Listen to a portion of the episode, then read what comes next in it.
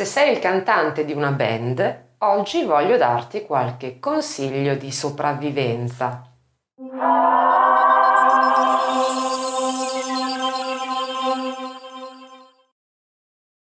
Se canti in una band con musicisti veri, a prescindere dal genere, ma in particolar modo se sono generi diciamo rumorosi come il rock o il funk, ti sarai trovato probabilmente qualche volta in una situazione del genere, in sala prove, eh, con un ascolto decisamente scarso, quindi facendo fatica a sentire la tua voce e quindi trovandoti magari a metà della scaletta, quindi della prova o a fine prova, con la voce bassa, con la raucedine, eh, con un evidente affaticamento vocale. Il problema è un problema diffusissimo e riguarda tutti i cantanti che cantano in una band o comunque la maggior parte, soprattutto se non si dispone di una sala prove professionale, quindi con un impianto eh, professionale che possa amplificare la voce nella maniera corretta, se non si, non si dispone di monitor dedicati alla voce, quindi spie dedicate alla voce, Insomma, ci si ritrova sempre con gli strumentisti che suonano come devono suonare naturalmente, ma che vanno inevitabilmente ad affossare la voce e a rendere molto faticoso il momento delle prove in sala prove o il momento di esibizione su un palco. Allora, i suggerimenti sono in realtà semplici, ma ogni tanto eh, passano di mente. Il primo suggerimento è quello, naturalmente, di chiedere alla propria band di abbassare i volumi. So che sembra uno suggerimento banale e anche sciocco, però il problema è che la maggior parte dei musicisti, chitarristi, batteristi, bassisti, tastieristi, non si rendono conto che la voce non è uno strumento come tutti gli altri. Se la corda di una chitarra si rompe, la si cambia. Se si rompe la voce, non si cambia. Per cui è molto importante far capire ai propri musicisti che si ha l'esigenza di sentirsi di cantare in maniera agevole, altrimenti si va eh, chiaramente a eh, creare un problema e si va ad affaticare la propria voce. Il secondo suggerimento è quello, durante le prove, di non fare eccessivamente fatica in generale. Anche se l'ascolto è discreto, non pensare, a meno che non sia una prova generale ovviamente, non pensare di essere in concerto io eh, quando ho cominciato a cantare con la mia prima band, presa dall'entusiasmo, facevo prove praticamente tutti i giorni e tutti i giorni cantavo come se fossi in serata per due, tre ore di fila mettendoci il 100%. Devo dire che mi è andata bene perché nel tempo io eh, ho avuto raramente il problema di, la, dell'abbassamento di voce o del, dell'affaticamento ma forse proprio perché i miei musicisti all'epoca erano abbastanza, eh, abbastanza gentili con me, ecco, mettiamola in questi termini.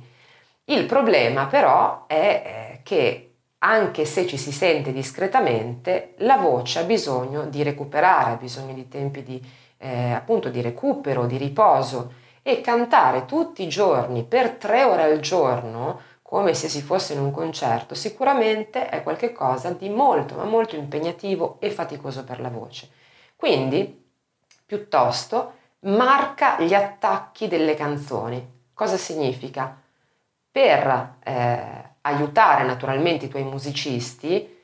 devi cantare magari la prima frase di ogni parte della canzone o le frasi focali, quindi la prima frase della prima strofa, in modo che i musicisti possano raccapezzarsi eh, all'interno del brano, poi la prima frase del preinciso, per esempio, la prima frase dell'inciso. Se c'è un cambio particolare o una parte in, in, determinante eh, nella canzone in cui tutti si deve fare appunto una, un, una variazione, una modifica, quello che è, allora canta quella frase. Questo significa marcare il brano. Se devi cantare dei brani particolarmente impegnativi sotto l'aspetto dell'estensione, per cui brani particolarmente alti che ti richiedono una grande concentrazione eh, e quindi comunque gran, un grande impegno fisico, piuttosto canta quelle parti un'ottava sotto. Non sempre naturalmente, non ti chiedo di, eh, di cantare tutto per finta per tutta la scaletta, ma visto che capita il più delle volte che si debbano riprovare le canzoni più e più volte e spesso non dipende dal cantante, ma dipende magari dai musicisti che sbagliano gli accordi oppure non si trovano insieme, eccetera,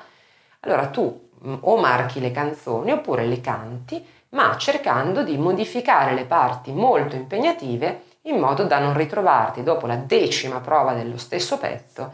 eh, un, un, tanto un po' eh, esausto proprio dal, dal, dalla canzone in sé e poi senza voce o magari con un po' di mal di gola o di raucedine. Un altro consiglio è quello naturalmente di cercare di amplificarsi, quindi di avere un monitor, una spia. Che cos'è una spia? Una spia è una cassa di amplificazione, nel tuo caso dedicata esclusivamente alla voce. In sala prova in particolar modo normalmente i musicisti non si amplificano, non entrano nell'impianto quantomeno, cioè il chitarrista ha il suo amplificatore, il bassista ha il suo amplificatore e chi entra nel, nell'impianto sono in genere il tastierista, a meno che anche lui non abbia il suo amplificatore, e la voce, quindi il cantante. Il problema è che per quanto eh, insomma, si alzi il volume della voce, molto spesso per, perché magari si inizia, si è giovani, non si hanno anche i soldi per comprarsi degli impianti come si deve, si hanno degli impianti un po' scarsi. Per cui cosa succede? Che quando si cerca di alzare la voce fischia tutto, eh, si sentono ronzii o rumori di fondo pazzeschi che diventano chiaramente molto fastidiosi. Avere una cassa dedicata, quindi una spia dedicata alla voce, ti permette di mettere solo la voce magari in quel monitor, tenerlo davanti a te e in questo modo avrai la percezione della tua voce molto più chiara rispetto agli strumenti e all'impianto. Ultimo consiglio, è quello eventualmente di comprare degli in-ear monitor. Gli in-ear monitor sono un sistema eh, di ascolto progettato per essere utilizzato direttamente nell'orecchio e ne parlerò eh, più precisamente più avanti. Ed è un sistema utilissimo sia durante le prove sia durante la serata. Questo perché appunto evita il problema del non sentirsi e quindi del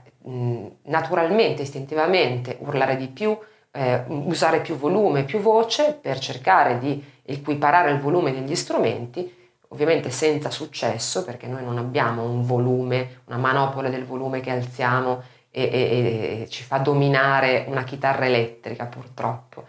e ci provoca ovviamente i problemi insomma, di cui abbiamo già parlato, quindi gli abbassamenti di voce, l'affaticamento, arrivare a metà della scaletta stravolti, eccetera, eccetera.